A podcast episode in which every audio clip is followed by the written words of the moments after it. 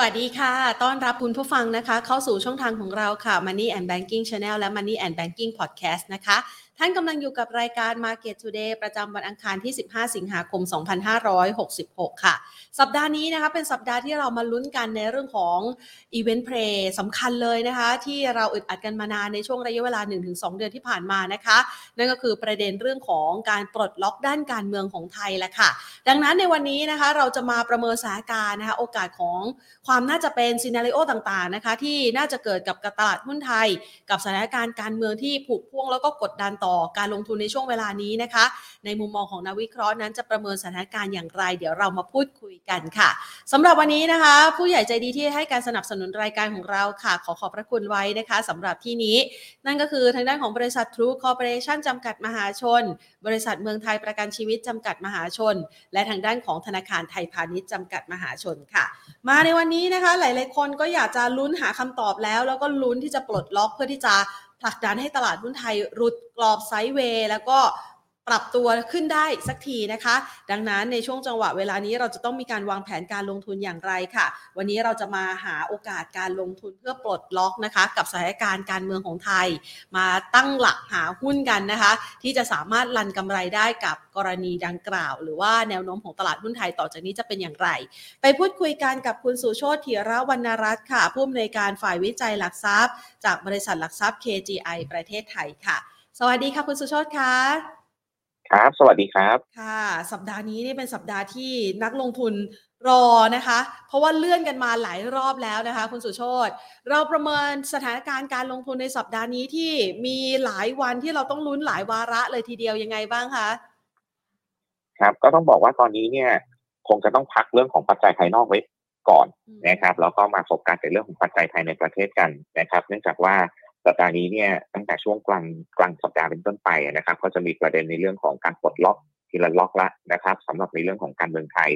นะครับ โดยเฉพาะล็อกแรกเนี่ยก็คือในเรื่องของสารรัฐธรรมนูญนะครับ แล้วก็ถัดไปเนี่ยก็จะเป็นในเรื่องของการประชุมสภานะครับ เพื่อโหวตในเรื่องของการรับการ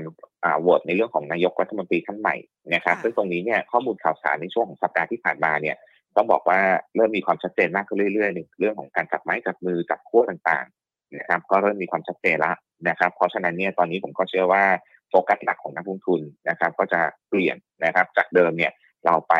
หาหุ้นที่เป็นลักษณะของ global pay หรือหุ้น commodity ต่างๆ ก่อนนะครับก็เป็นตามทิศทางแนวโน้มราคาน้ำมันในต่างประเทศนะครับแต่ในช่วงของสัปดาห์นี้เป็นต้นไป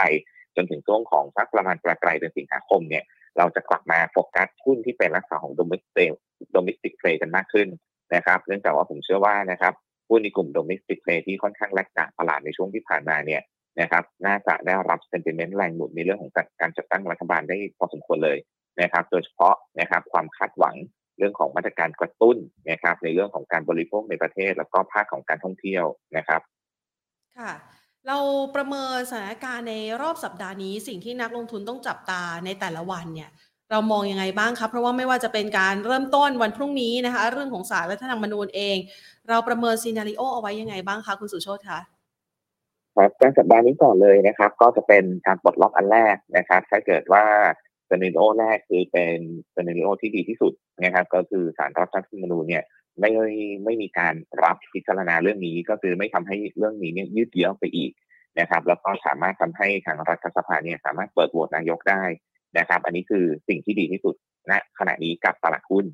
นะครับ แต่อีกกรณีหนึ่งถ้าเป็น worst case นะครับว่ามีการให้เลื่อนนะครับ หรือชะลอการโหวตเลือกนายกออกไปก่อนเนี่ยอันนี้อาจจะเป็นเคสที่เป็น worst case ที่ผมเชื่อว่าไม่น่าเกิดละกันนะครับ แต่ก็เผื่อไว้นะครับ ถ้าเกิดเคสนั้นเกิดขึ้นเนี่ย ก็น่าจะทำให้การเมืองไทยเกิดสุญญากาศต่อเนื่องนะครับ แล้วก็ไม่เป็นผลดีกับตลาดหุ้นนะครับ น่าจะทำให้ตลาดหุ้นไทยเนี่ยมีการพักตัวลงมากันอีกรอบหนึ่งแล้วก็สิ่งที่ผมพูดเกินในตอนต้นเนี่ยว่าเราสวิตชิ่งจากหุ้น global pay กับมาหา domestic pay เนี่ยอาจจะต้องหมุนกลับกันอีกรอบหนึ่งแล้วนะครับว่าอาจจะต้องไปมอง global pay กันต่ออีกรอบหนึ่งนะครับ แต่ว่าอันนี้ผมให้น้ำหนักน้อยแล้วกันว่าไม่น่าเกิดนะครับ น่าจะเกิดขึ้นได้ก็คือในกรณีที่เดินหน้าต่อได้ นะครับเสร็จแล้วเนี่ยพอสารรัฐธรรมนูญมีการประกาศในเรื่องของการได้รับต่างๆเนี่ยถ้าเกิดว่าเป็นซีโร่ที่ดีที่สุดนะครับทางพรรคการเมืองที่เป็นขั้วแกนนำเนี่ยก็คงจะมีการแถลงนะครับในเรื่องของการจับไม้จับมือกันให้มีความชัดเจนมากขึ้นกว่านี้นะครับในช่วงของวันที่เหลือของสัปดาห์นะครับ จนถึงในช่วงของสัปดาห์ถัดไปนะครับ ก็จะมีการกำหนดในเรื่องของการโหวตนายกนะครับ ซึ่งเกิดน่าจะเกิดขึ้นในช่วงของ สัปดาห์ถัดไปอีกสัปดาห์หนึ่งนะครับ ตรงนี้ก็จะเป็นกรณีที่ตลาดหุ้นไทยก็น่าจะปลดล็อก แล้วก็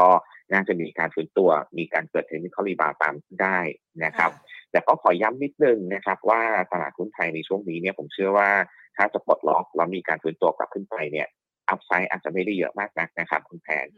เพราะว่าตอนนี้เนี่ยนะครับสิ่งที่ผมกังวลอยู่เนี่ยก็คือในเรื่องของการปรับลดประมาณการนะครับ ต้องบอกว่าตั้งแต่ต้นปีมาจนถึงณวันนี้นะครับณวันศุกร์ที่ที่ผ่านมาเนี่ยนะครับ ข้อมูลล่าสุดเนี่ยนักวิเคราะห์นะครับ ปรับลดประมาณการกำไรของ SET Index เนี่ยลงมาถึง 15%เทียบกับเมื่อต้นเดือนมกราคมนะฮะ15%ถือว่าเยอะมากนะครับ ในช่วงที่ผ่านมานะครับ แล้วก็ผมเชื่อว่าโอกาสในเรื่องของการปรับลดประมาณการยังมีต่อเนื่องอยู่นะครับ เนื่องจากว่ายังอยู่ในช่วงของการรายงานผลประกอบการไตรมาสที่ 2 แล้วก็ เป็นในช่วงของการเรียกว่าเป็นการประชุมนักวิเคราะห์นะครับเพราะฉะนั้นดาวไซก็ยังมีอยู่บ้างนะครับแต่เชื่อว่าน้อยละนะครับแต่พอมีการปรับลดประมาณการลงมาเยอะขนาดนี้เนี่ยมันทำให้ตอนนี้เนี่ยพอไปดู forward PE ratio นะครับบนประมาณการกำไรปี 2566 เนี่ยกลายเป็นว่าตอนนี้นะครับณดัชนีแถวๆบริเวณ 1,540 จุดนะครับกลมๆ ตรงนี้เนี่ยนะครับ forward PE ratio จะคิดเป็น 17 เท่านะฮะค่อนข้างสูงทีเดียวนะครับ แล้วก็ถ้าเกิดว่าเราคิด convert กลับมาเป็น earning yield gap เนี่ยจะกลายเป็นว่า earning yield gap เนี่ยต่ำกว่า4%นะครับไม่ว่าจะเทียบกับบอลยู5ปีหรือ10 ปีก็ตามนะครับ earning yield gap จะอยู่แถวๆบริเวณสัก 3.4 3.3%เท่านั้นเองนะครับเพราะว่าดอกเบี้ยเนี่ยของบ้านเราเนี่ยยังไม่ยอมลงนะครับยังพุ่งสูงขึ้นต่อเนื่องอยู่นะครับเพราะฉะนั้นเนี่ยกลายเป็นว่าณขณะนี้ valuation หุ้นไทยอาจจะไม่ได้น่าซื้อมากนะนะครับเพราะฉะนั้นผมก็เลยมองว่า ถ้า SET Index มีการปรับตัวขึ้น ในช่วงที่เราได้ความชัดเจนในเรื่องของการเมืองเนี่ย อาจจะหาจังหวะในเรื่องของการลดพอร์ตบ้างก็ได้ เพื่ออลดความเสี่ยงลงนะครับเนื่องจากว่าขึ้นมาแรงๆเนี่ยก็ valuation มันก็เริ่มที่จะไม่ support เท่าไหร่นะครับ อาจจะต้องลดพอร์ตบ้างเล็กน้อยนะครับค่ะ ถ้าปลดล็อกได้นะคะ ก็คือกรณีไม่รับนำไปสู่เรื่องของการโหวตนายกนะคะ แล้วคุณสุโชตก็ว่าไว้ว่า 1540 เนี่ยค่อนข้างจะแพงละ ซึ่งตอนนี้มันก็อยู่ประมาณระดับนี้เลยนะคะ ดังนั้นถ้าการเมืองปลดล็อกได้มันมันไปได้อีกสักประมาณกี่จุดเหรอคะครับผมว่าอาจจะมีความแพงขึ้นได้อีกหน่อยนึงนะครับแพงขึ้นได้อีกหน่อยนึงนะครับถ้าดูจากเทคนิคประกอบก่อนนะครับเทคนิคเนี่ยนะฮะถ้าไปดูในส่วนของแนวต้านที่เป็นเส้นค่าเฉลี่ย 200 วันแบบ EMA นะครับณขณะนี้จะอยู่แถวๆบริเวณ 1,573 จุด ตัวเลขกลมๆก็ 1,570 นะครับ 1,570 นะครับ ซึ่งถ้าย้อนกลับไปดู กราฟในอดีตก็จะเห็นว่าเป็นลักษณะที่ใกล้เคียงกับจุดไฮเดิมที่ทำเอาไว้ก่อนหน้านี้นะครับ ตรงนั้นเนี่ยก็จะกลายเป็นว่าแนวต้านในส่วนของเทคนิคเนี่ยจะอยู่แถวๆบริเวณ 1,570 จุดนะครับแล้วก็ถ้าเกิดย้อนลงมาดูนะครับ ว่าถ้าเกิดว่าใช้ระดับดัชนี 1,570 จุดเนี่ยนะครับจะคำนวณ e a r n i n g yield gap ได้ประมาณสัก 3.2%จนถึง 3.3%เรียกว่าต่ำกว่าค่าเฉลี่ยเยอะพอสมควรนะครับ เพราะว่าค่าเฉลี่ยของ เอ่อ earning yield gap บ้านเราเนี่ยจะอยู่สักประมาณ 4%ขึ้นไปนะครับก็ถือว่าตรงนี้ก็กลายเป็นว่าแถวๆบริเวณ 1,570 เนี่ย ผมเชื่อว่าเป็นแนวต้านชั้งในเชิงของเทคนิคด้วย แล้วก็ในเชิงของ valuation เนี่ยก็เริ่มที่จะไม่ได้ถูกเท่าไหร่นะนะครับเพราะฉะนั้นอัพไซด์ไม่เยอะนะฮะ1570 จะเป็นเป้าแรกนะครับ แล้วก็อีกกรณีหนึ่งถ้าเป็นกรณีที่ดีแบบในกรณี best case เนี่ยนะครับโอกาสในเรื่องของการขึ้นไปทดสอบแถวๆบริเวณ 1,600 จุด ซึ่งเป็นระดับจิตวิทยา ถือว่าถามว่ามีโอกาสไหมนะครับแม้ว่าหุ้นไทยไม่ได้ถูกนะครับ ก็ถามว่าตรงนี้ผมก็มองว่ายังมีโอกาสอยู่นะครับ เพราะว่าถ้าเกิดปรับขึ้นไปจนถึง 1,600 จุดเนี่ยนะครับ PE ratio จะคิดเป็นประมาณสัก 17.6 เท่าไม่ถึง 18 เท่านะครับ แต่ว่าเออร์เน็งยิงจับจะอยู่แถวๆ3เซนนิดๆ3เปอร์เซ็นต์ต้นๆนะครับ ก็ถือว่ายังพอรับได้แม้ว่าจะไม่ได้ถูกมากนักนะครับ เพราะฉะนั้นผมก็ เลยให้เป้าหมายเนี่ยถ้าเกิดว่าเป็นกรณีที่ดีก็คือ 1570 ถ้าเป็นกรณีที่เป็นเดสเคสเลยเนี่ยนะครับก็แถวๆบริเวณ 1,600 จุดนะครับ ตรงนั้นเนี่ยก็อาจจะหาจังหวะลดพอร์ตบ้างนะครับ ค่ะอะแต่ถ้าเป็นกรณีที่แย่ลงมานะคะ คือเกิดรับ แล้วเป็นสุญญากาศทางการเมือง ครั้งนี้ตลาดหุ้นไทย ระดับแนวรับไหนถึงจะเอาอยู่คะ ครับก็ผมมองว่าปรับลดลงมาเนี่ยก็จะไม่ลึกเช่นกันนะครับ ลึกมากไม่ได้เหมือนกันนะครับเพราะว่าจะกลายเป็นว่านักลงทุนเนี่ยก็จะสวิตชิ่งไปหาหุ้น global pay ซึ่งตอนนี้เนี่ยราคาน้ำมันค่อนข้างยินสูง ลงกลั่นค่อนข้างดีนะครับ เพราะฉะนั้นเนี่ยอันนี้คือประเด็นแรกก็คือหุ้นในกลุ่มพลังงานจะช่วยค้ำไว้ก่อนนะฮะประเด็นที่สองนะครับ ถามว่าการปรับตัวลดลงมาลึกๆเนี่ยนะครับดัชนีเซ็นเด็กเนี่ยผมมองว่าดาวไซด์ไม่เยอะ นะฮะดาวไซด์ไม่เยอะนะครับ เพราะว่าณระดับตรงนี้เนี่ยแถวๆบริเวณสัก1,500 จุดต้นๆเนี่ยนะครับผมลองคำนวณดูนะครับ ว่าถ้าเกิดว่าเทียบกับมูลค่าตลาดหรือ Market Cap ของ s e นเด็กและ MAI ทั้งหมดทุกตัวเลยเนี่ยเทียบกับ Money Supply ทั้งตลาดของประเทศไทยนะครับ ณขณะนี้เนี่ยเท่ากับว่าเงินลงทุนของนักลงทุนเนี่ย อยู่ในตลาดหุ้นไทยประมาณสัก 30%ของ Money Supply ทั้งประเทศนะ30%นะครับแถวๆบริเวณสัก1,500จุดต้นๆซึ่งเรียกว่าเป็นจุดที่ค่อนข้าง safe ละนะครับใกล้เคียงกับค่าเฉลี่ยแล้วก็ค่อนข้าง safe เพราะฉะนั้นเนี่ยผมว่าแถวๆ1,500จุดเนี่ยนักลงทุนไม่น่าจะลดพอร์ตตัวเองลงไม่ต่ำกว่า30%นะครับแถวๆนี้ก็น่าจะเป็นจุดที่น่าจะรับได้นะครับน่าจะรับได้นะครับเพราะฉะนั้นผมก็มองว่า downside เนี่ยนะครับอันดับแรกเลยนะครับ ก็อาจจะมองแถวๆบริเวณสัก 1,510นะครับ1,510 ในเชิงของเทคนิคนะครับแล้วก็หนึ่งถัดไปก็คือ 1,500 จุดท้วนนะครับตรงนั้นก็จะเป็นจุดที่เป็นแนวรับในเชิงของเทคนิคนะฮะแล้วก็อย่างที่บอกไปก็คือ ถ้าเกิดว่าดูในเรื่องของการ weight หุ้นนะครับในพอร์ตของนักลงทุนทั้งประเทศเนี่ยน่าจะเอาอยู่แถวๆบริเวณ 1,500 จุดนะครับหรือกรณี worst case จริงๆ ถ้าเกิดว่ามีการ error ลงไปเนี่ยนะครับจุดโลเดิมที่ทำไว้เนี่ยผมเชื่อว่าน่าจะรับอยู่ได้นะครับก็คือไม่น่าจะหลุด1,460ท้วน นะครับตรงนั้นน่าจะเป็นจุดที่ที่ที่นักลงทุนน่าจะพร้อมที่จะเข้าช้อนซื้อได้นะครับ เพราะว่าก็ย้ำนิดนึงนะฮะคือการเมืองไทยเนี่ย เราประเทศไทยไม่เคยมีปีไหนที่ทุกอย่างสมูทนะฮะไม่ไม่กี่ปีก็เจอปัญหาทันทีนึงนะครับ เพราะฉะนั้นประเทศไทยเนี่ยผ่านวิกฤตมากี่ครั้งแล้วนะครับ อันนี้ผมถือว่าไม่ให้เป็นวิกฤตใหญ่มากสำหรับประเทศไทยนะฮะก็ผมเชื่อว่านักลงทุนเขามองเป็นโอกาสแล้วกันนะครับ เพราะว่าเราผ่าน สถานการณ์นี้มาตลอดอยู่แล้วนะครับ ในช่วง 10 ถึง 20 ปีนะครับก็เอาตัวรอดมาได้ตลอดนะครับ ค่ะ นี่ก็อาจจะเป็นเพียงแค่อีกหนึ่งบททดสอบเท่านั้นนะคะ ว่าเราอดทนไหวหรือเปล่านะคะ ทีนี้มาดูต่อคุณสุโชตคะะเราเห็นแล้วว่าซีนารีโอมันจะออกมาเป็นแบบไหนบ้างนะคะ แล้วก็มีธีมให้เลือกลงทุนก็คือ global กับ domestic ถ้าหากว่าสถานการณ์เนี่ยนะคะ เกิดขึ้นในทางใดทางหนึ่งอะงั้นเรามามองในฐานะที่ คนมองโลกแง่บวกก่อนละกันนะคะ มองไปที่โอกาสที่จะไม่รับของสารรัฐธรรมนูญในวันพรุ่งนี้ ถ้าเป็นกรณีที่ดีที่สุดแบบนี้เนี่ย เราแนะนำธีมการลงทุนก็คือ domestic play เราจะพอร์ตยังไงดีอะคะครับถ้าเกิดว่าจะหมุนมาที่เป็นลักษณะของหุ้น domestic play เนี่ยนะครับ ผมขอเป็นสักประมาณสาม sector หลักนะครับสาม sector หลัก ซึ่งจะเป็น sector ที่รับเงินของนักลงทุนสถาบันได้ด้วย นะครับอันดับแรกเลยเนี่ยผมเชื่อนักลงทุนสถาบันเนี่ยต้องโหลดหุ้นกลับนะครับ อันดับที่สองเนี่ยหุ้นที่เป็นลักษณะของธีม domestic play เนี่ยก็สาเหตุที่หยิบยกขึ้นมาเนี่ยเพราะอย่างที่ผมเกริ่นไปตอนต้นนะครับ เชื่อว่าไม่ว่าจะเป็นรัฐบาลไหนก็ตาม หน้าตาของคณะรัฐมนตรีจะเป็นยังไงก็ตามนะครับมาตรการแรกที่ทุกคนเล็งเห็นเนี่ยก็คือกระตุ้นการบริโภคแล้วก็การท่องเที่ยวเนื่องจากมันเป็นเครื่องจักรเครื่องยนต์สำคัญของไทยที่ที่มันปล่อยปล่อยไม่ได้นะครับ เพราะฉะนั้นเนี่ย กลุ่มแรกเลยนะครับ ที่ผมมองว่าน่าจะมีการฟื้นตัวก็คือหุ้นในกลุ่มค้าปลีกนะครับหุ้นในกลุ่มค้าปลีกนะครับ ซึ่งเป็นกลุ่มที่ราคาหุ้นในช่วงเดือนที่ผ่านมาเนี่ย ปรับตัวลงมาเยอะมากนะครับ ตั้งแต่ที่เราเรียกว่าการเมืองไม่ค่อยนิ่งนะครับ ยังหารัฐบาลไม่ได้หลังการเลือกตั้งเนี่ยหุ้นในกลุ่มค้าปลีกปรับตัวลงมาค่อนข้างเยอะนะครับ ซึ่งผมเชื่อว่าเป็นกลุ่มหนึ่งที่พร้อมที่จะฟื้นตัว แล้วก็พร้อมที่จะรับเม็ดเงินจากนักลงทุนโดยเฉพาะนักลงทุนสถาบัน แล้วก็อาจจะรวมไปถึงนักลงทุนต่างชาติได้ นะครับเนื่องจากว่านักลงทุนต่างชาติก็ขายหุ้นไทยออกไปเยอะเหมือนกันนะครับ เพราะฉะนั้นธีมแรกคือหุ้นกลุ่มค้าปลีกนะครับรับในเรื่องของมาตรการกระตุ้นเศรษฐกิจของภาครัฐโดยตรงนะครับก็อาจจะโฟกัสไปตัวที่ผลประกอบการออกมาค่อนข้างดีนะครับในช่วงสัปดาห์ที่ผ่านมาที่มีการรายงานผลประกอบการออกมาดีนะครับ แล้วก็แนวโน้มเนี่ยน่าจะดีต่อเนื่องนะครับ ตัวแรกเลยก็เป็นตัว CPO นะครับ ตัวหลักพิมพ์นิยมของกลุ่มนะครับ ตัวนี้ผลประกอบการออกมาค่อนข้างดีที่ไตรมาสที่2แล้วแล้วก็ในช่วงที่เหลือของปีเนี่ย ถ้าการท่องเที่ยวบูสต์กลับมาได้นะครับ ผมเชื่อว่าน่าจะเป็นเซนติเมนต์ที่ดีรวมถึงในเรื่องของภาวะเงินเฟ้อนะครับ ที่เริ่มที่จะชะลอตัวลงนะครับกำลังซื้อเม็ดเงินในกระเป๋าของผู้บริโภคเนี่ยก็เริ่มที่จะกลับมานะครับ คือสำหรับตัว CPO เนี่ยของเงินเฟ้ออ่อนๆนะครับ เงินเฟ้อต้องมีเงินเฟ้อนะถึงจะดีกับเขานะครับ เพราะว่าเขาขายสินค้าบดอาหารด้วยเป็นหลักเลยนะฮะเพราะฉะนั้นต้องมีเงินเฟ้อแต่ขอเฟ้ออ่อนๆนะครับ อย่าฝืด นะครับจะดีกับ CPO นะครับลักษณะนี้เนี่ยผมก็มองเป็นบวกกับ CPO เป็นตัวแรก แล้วก็เป็นตัวที่เรียกว่าเป็นพิมพ์นิยมนะครับ ถ้านักลงทุนต้องไว้ว่าถ้าตลาดจะรีบาวด้วยกลุ่มนี้เนี่ยก็โฟกัสไปที่ตัว CPO เป็นหลักก่อน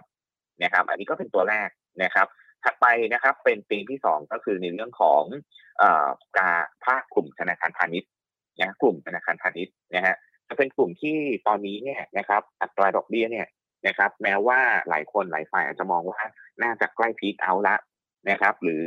อาจจะลุ้นลุ้นลงด้วยซ้ำนะครับ แต่สำหรับตอนนี้เนี่ยต้องบอกว่าสำหรับประเทศไทยเองเนี่ยนะครับ ทางผู้ว่าแบงค์ชาติออกมาย้ำแล้วย้ำอีกนะครับ ว่าประเทศไทยเนี่ยยังไม่ถึงจุดที่ต้องลดดอกเบี้ยนะครับ เพราะฉะนั้นเนี่ยในส่วนของส่วนต่างอัตราดอกเบี้ยหรือตัวนินนะครับ ตัวนี้เนี่ยน่าจะยังยืนสูงต่อเนื่องสำหรับกลุ่มธนาคารพาณิชย์นะครับ อันนี้ก็คือประเด็นที่หนึ่ง นะฮะประเด็นที่สองนะครับ ถ้าเกิดว่าความเชื่อมั่นกลับมานะครับในเรื่องของเศรษฐกิจฟื้นตัวเนี่ยอ่ายังไงก็ต้องหมุนไปที่กลุ่มธนาคารพาณิชย์ก่อนอยู่แล้วนะครับถ้าเศรษฐกิจเริ่มยืนได้เริ่มฟื้นตัวนะครับ ผมก็เลยมองว่าธีมนี้เนี่ยคือในส่วนของอัตราดอกเบี้ยแนวโน้มดี แล้วก็ในส่วนของเศรษฐกิจที่มันฟื้นตัวนะครับ ตอนนี้นะครับเราก็กลับมาโฟกัสว่าแล้วหุ้นตัวไหนล่ะที่คุณภาพสินทรัพย์พอไปไหวนะครับแล้วก็อาจจะมีคาตาลิสต์บวกเล็ก ๆ น้อยๆเข้ามาหนุนนะครับ ตอนนี้ผมก็มองไปที่หุ้น TTB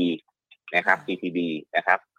ตัว TTB เนี่ยนะครับนอกเหนือจากในเรื่องของดินกับในเรื่องของคุณภาพสินทรัพย์ที่ค่อนข้างจะดูดีแล้วนะครับ ก็จะมีคาตาลิสเติมเข้ามานะครับ ก็คือในเรื่องของ MSCI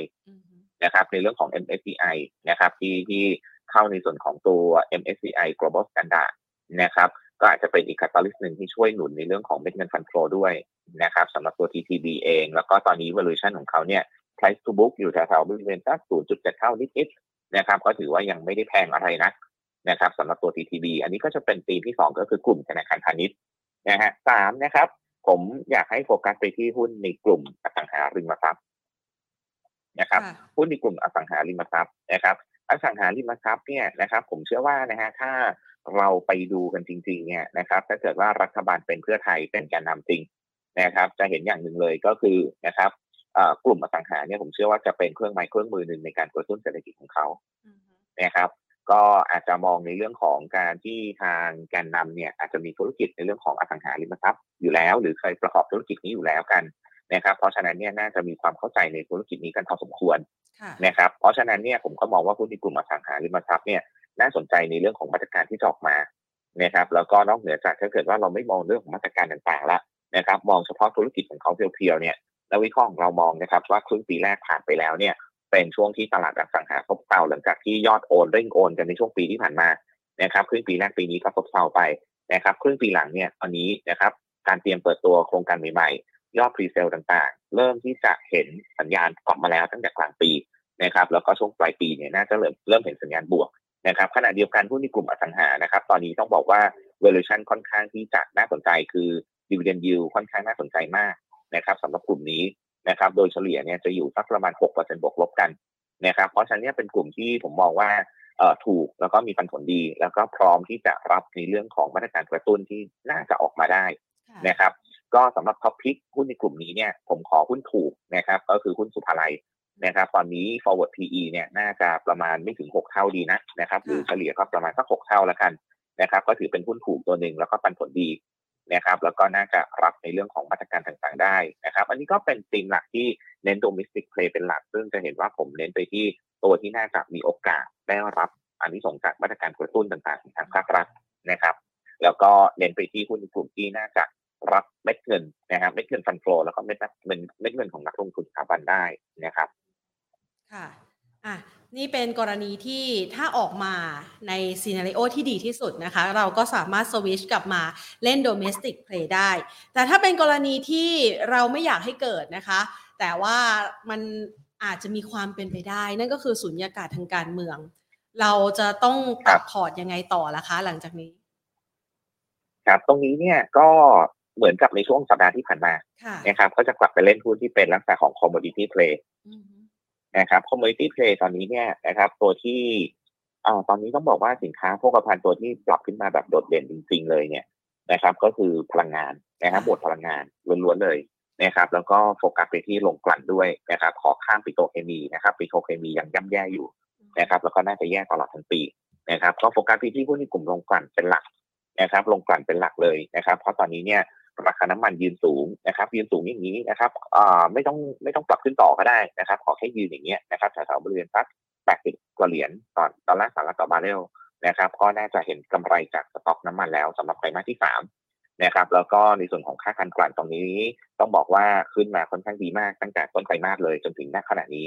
นะครับปรับตัวขึ้นมาค่อนข้างดีมากเพราะฉะนั้นหุ้นในกลุ่มโรงกลั่นเนี่ยเราน่าจะเห็นนะครับผลประกอบการเทินอาราวกันที่ไตรมาสที่สาม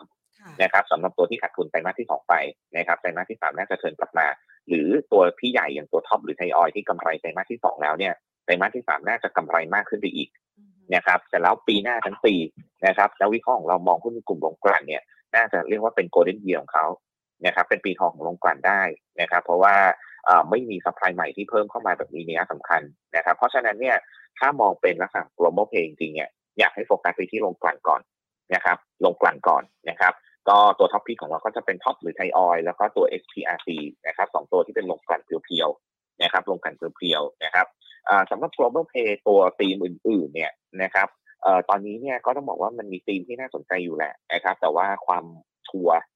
ความมั่นใจเนี่ยมันอาจจะไม่ได้เต็มร้อยนะครับ เนื่องจากว่าอาจจะต้องรอเหมือนกัน ก็คือหุ้นในกลุ่มที่เชื่อมโยงกับเศรษฐกิจประเทศจีนนะครับเศรษฐกิจประเทศจีนนะครับ คือตอนนี้เนี่ยตัวเลขเศรษฐกิจจีนออกมาค่อนข้างที่จะ ซบเซาเหมือนกันนะครับในช่วงที่ผ่านมา แล้วก็ภาวะเงินเฟ้อก็ติดลบไปนะครับ ก็คือเรียกว่าเกือบน่าจะลุ้นๆเข้าเงินฝืดละนะครับ ตอนนี้ก็เลยมีการคาดหวังกันว่าน่าจะต้องมีการออกมาตรการกระตุ้นเศรษฐกิจภายในประเทศออกมานะครับ เพราะฉะนั้นเนี่ยนะครับ เราก็ต้องรออย่างเดียวเพราะตอนนี้ยังไม่ออกนะครับ เพราะฉะนั้นผมก็เลยบอกว่ามันยังไม่ได้ชัวร์เท่าไหร่นะนะครับ แต่ก็ถือว่ายังพอมีลุ้นนะครับนักลงทุนก็อาจจะจดจดจ้องๆไว้ก่อนก็ได้นะครับ ก็คือตัวที่เชื่อมโยงกับเศรษฐกิจจีน แล้วก็น่าจะเป็นตัวที่ ทุกคนจ้องกันอยู่เนี่ยก็คือตัว FCCP นะครับตัว FCC Packaging นั่นเองนะครับตัวนี้เนี่ยก็มองว่าน่าจะเป็นตัวที่เชื่อมโยงกับเศรษฐกิจจีนได้ดี แล้วก็ทุกคนจดจดจ้องจ้องอยู่นะครับ เพราะว่าไตรมาสที่2เนี่ยที่ผลประกอบการออกมาดีกว่าที่นักวิเคราะห์คาดเนี่ยน่าจะเป็นจุด bottom out หรือจุดที่ต่ำสุดไปแล้วนะครับแล้วจะค่อยๆขึ้นดีขึ้นที่ไตรมาสสามกับไตรมาสที่สี่นะครับค่ะอะได้ตัวหุ้นไปเรียบร้อยแล้วนะคะ และแน่นอนว่าในช่วงเวลาที่ผ่านมามันมี พอร์ตของหลายท่านนะคะ ที่อาจจะติดหุ้นอยู่ หรืออาจจะมีเงินสดอยู่ส่วนหนึ่ง หรือบางคนอาจจะพอร์ตว่างคำแนะนำกลยุทธ์การลงทุนในช่วงจังหวะของสัปดาห์นี้เนี่ย เราวางแผนจัดพอร์ตให้กับนักลงทุนยังไงได้บ้างอะคะครับก็อันดับแรกเลยใครที่ยังมีหุ้นคาอยู่ในพอร์ตเนี่ยนะครับ แล้วก็ถ้าเกิดว่าเป็น scenario ที่ดีนะครับ คือดัชนี SET Index ปรับขึ้นนะครับ กลยุทธ์ที่ผมแนะนำตั้งแต่ตอนต้นเลยก็คือ พินพอร์ตลงบ้างนะครับลดพอร์ตบ้างเวลาที่ดัชนีปรับขึ้นมาแรงๆแถวแนวต้านนะครับเป้าหมาย 1570 1,600 เนี่ยนะครับลดพอร์ตบ้างนะครับเพราะว่าอย่างที่ผมบอกไปว่าเวอร์ชันหุ้นไทยเนี่ยมันไม่ได้ support ให้มันขึ้นไปไกลกว่านี้เท่าไหร่นะอาจจะขึ้นได้นะฮะแต่ขึ้นไปก็เสียวไปนะฮะเพราะฉะนั้นเนี่ยมีมีหุ้นอยู่ก็ลดพอร์ตบ้างนะครับ หรือถ้าใครมีหุ้นอยู่แล้วอาจจะไม่ตรงกับธีมนะครับ ก็คือต้องจับสัญญาณวันพุธนี่แหละนะครับศาลรัฐธรรมนูญจะออกหัวออกก้อย นะครับ แล้วก็จัดการปรับพอร์ตตัวเองครับนะครับ switching หาหุ้นในกลุ่มที่ที่น่าจะเล่นกันต่อได้นะครับ อย่างที่บอกไปก็คือถ้าการเมืองไทยปลดล็อกก็มา domestic play นะครับ ถ้าการเมืองไทยไปไม่ไหวจริงนะครับ ก็อาจจะเรียกว่าลดผ่อนมานิดนึงนะครับ แล้วก็อยู่เฉยๆสักประมาณ 1-2 สัปดาห์นะครับ หรืออาจจะหมุนไป trading หุ้นในกลุ่มที่เป็นลักษณะของ global play นะครับก็ได้นะครับแต่ก็อย่างที่ผมบอกไปนะครับ ว่าการเมืองไทยเนี่ยมันไม่เคยที่จะ นิ่งสักปีอยู่แล้ว เพราะฉะนั้นผมเชื่อว่าถ้าจะเกิดว่าดัชนีเซ็นดีเด็กกลับตัวลงเนี่ยก็คงจะลงไม่นานนะครับก็เลยบอกไปว่าน่าจะสักหนึ่งถึงสองสัปดาห์นะครับ ให้พอร์ตเรียกว่าออกมายืนข้างๆรอดูสถานการณ์นิดนึงนะครับสักหนึ่งสองสัปดาห์ก็น่าจะเริ่มมีความคืบหน้าอะไรออกมานะครับผมก็ย้ำนะฮะว่าการเมืองไทยเนี่ยมันไม่น่าจะมีอะไรที่ถึงขั้นปลดล็อกกันไม่ได้นะครับ ไม่น่าจะเป็นล็อกอะไรกันยาวนานขนาดนั้นนะครับ แล้วก็อีกกลยุทธ์หนึ่งถ้าใครพอร์ตว่างอยู่นะครับ ตอนนี้ก็เป็นจังหวะของการ trading นะครับก็ trading ให้ตรงกลุ่มแล้วกันนะครับตามที่บอกตามตาม scenario ต่างๆนะครับพอร์ตว่างอยู่ก็เป็นจังหวะการ trading ไม่ใช่จังหวะของการเข้าซื้อแบบสะสมแล้วนะครับถ้าต่ำพันห้าเนี่ยคือซื้อสะสมนะครับแต่ว่าถ้าพันห้ากว่าๆแล้วเนี่ยเรายิ่งขณะตรงนี้เนี่ยนะครับผมก็มองว่าเป็นลักษณะที่ trading ละนะครับขึ้นมาก็ขายนะครับลงมาก็ซื้อนะครับเป็นลักษณะนี้ละกันนะครับชัดเจนนะคะ เดี๋ยวเรามารอติดตามสถานการณ์กันนะคะ โดยเฉพาะอย่างยิ่งวาระสำคัญที่เรา กำลังจะรอปลดล็อกกันก็คือวันพรุ่งนี้นะคะ วันนี้ต้องขอขอบพระคุณคุณสุโชตมากเลยนะคะ ที่มาวางแนวทางจัดสรรพอร์ตให้กับเรากันนะคะ เพราะว่าสัปดาห์นี้เป็นประเด็นที่หลายฝ่ายจับตากันมากพอสมควรเลยทีเดียว แล้วก็มีผลและอิทธิพลต่อการลงทุนมากพอสมควรนะคะ เพราะเป็นปัจจัยที่รอคอย วันนี้ขอบคุณมากค่ะ สวัสดีค่ะ ครับสวัสดีครับค่ะนะคะคำแนะนำนะคะจากคุณสุโชติเทียรวรรณรัตน์นะคะ ผู้อำนวยการฝ่ายวิจัยหลักทรัพย์ จากบริษัทหลักทรัพย์ KGI ประเทศไทยนะคะ เชื่อว่าหลาย ๆ ท่านนะคะ ก็อยากจะวางแผนการลงทุน เราก็มาอัปเดตกันเป็นประจำนะคะ ทุกวันจันทร์ถึงศุกร์แบบนี้ละค่ะ มีประเด็นใหม่ ๆ นะคะ เราก็อยากจะขอนะคะ จากทางด้านของนักวิเคราะห์นะคะ เพื่อที่จะมาอัปเดตให้คุณผู้ชมได้ทันสถานการณ์การลงทุนกันนะคะ และแน่นอนในสัปดาห์นี้นะคะ เราอาจจะมีจังหวะวันว่างบ้าง เพราะว่าเราจะมีการจัดงานมหกรรมการเงิน Money Expo นะคะในวัน พฤหัสบดีนี้นะคะพฤหัสบดีเราจะไปเตรียมพร้อมจัดงานกันนะคะ แล้วก็งานจะมีขึ้นในวันที่ 18 ถึง 20 สิงหาคมนะคะ เลยอยากจะฝากคุณผู้ชมเอาไว้ค่ะสำหรับใครที่เป็นพื้นที่ใกล้ๆ เป็นชาวโคราชนะคะ จังหวัดใกล้เคียง ก็สามารถแวะมาที่งานกันได้นะคะโดยงาน Money Expo 2023 โคราชค่ะ ครั้งนี้เราจัดขึ้นครั้งที่ 17 แล้วนะคะ จะจัดขึ้นในวันที่ 18-20 สิงหาคม ที่ MCC Hall The Mall โคราชนะคะ ใครอยากจะใช้โปรโมชั่นดีๆ ทางด้านของการเงินก็สามารถไปร่วมงานกันได้ สินเชื่อดอกเบี้ยต่ำเงินฝากดอกเบี้ยสูง ลงทุนหุ้นทองกองทุน ประกันชีวิตประกันสุขภาพประกันวินาศภัย ตอบโจทย์ครบภายในงานเดียวเลยนะคะ และแน่นอนว่าใครที่อยากจะติดตามเรื่องราวของการลงทุน เดี๋ยวเราไปปรึกษากันกับพี่กระทิงอ้วนในวันันเสาร์ที่ 19 สิงหาคมตั้งแต่เวลาบ่าย 2 เป็นต้นไปนะคะ ไปสัมผัสกันไปพูดคุยกันไปเจอตัวจริงของพี่กระทิงอ้วนกันนะคะ คุณสมพงษ์เบญจเทพานันผู้ช่วยกรรมการผู้จัดการฝ่ายวิเคราะห์หลักทรัพย์ จากบริษัทหลักทรัพย์ไอราจำกัดมหาชนค่ะ ที่เวทีกิจกรรมกลางชั้น 3 MCC Hall The Mall โคราชนะคะะต้องขออนุญาตบอกคุณผู้ชมแบบนี้นะคะ บางทีเดี๋ยวคุณผู้ชมดูราคากราฟหุ้นต่างๆเนี่ยอาจจะไม่ตรงกับวันนี้นะคะ เนื่องจากว่าวันนี้เนี่ยเราบันทึกเทปเอาไว้ เพื่อเอาข้อมูลมาฝากคุณผู้ชมกันแล้วก็มองแบ่งออกมาเป็นซีนารีโอต่างๆ ที่อาจจะเกิดขึ้นในประเด็นการเมืองที่เฝ้าจับตานะคะ ฝากเอาไว้สำหรับคลิปนี้ด้วยละค่ะ วันนี้ลากันไปก่อน สวัสดีค่ะ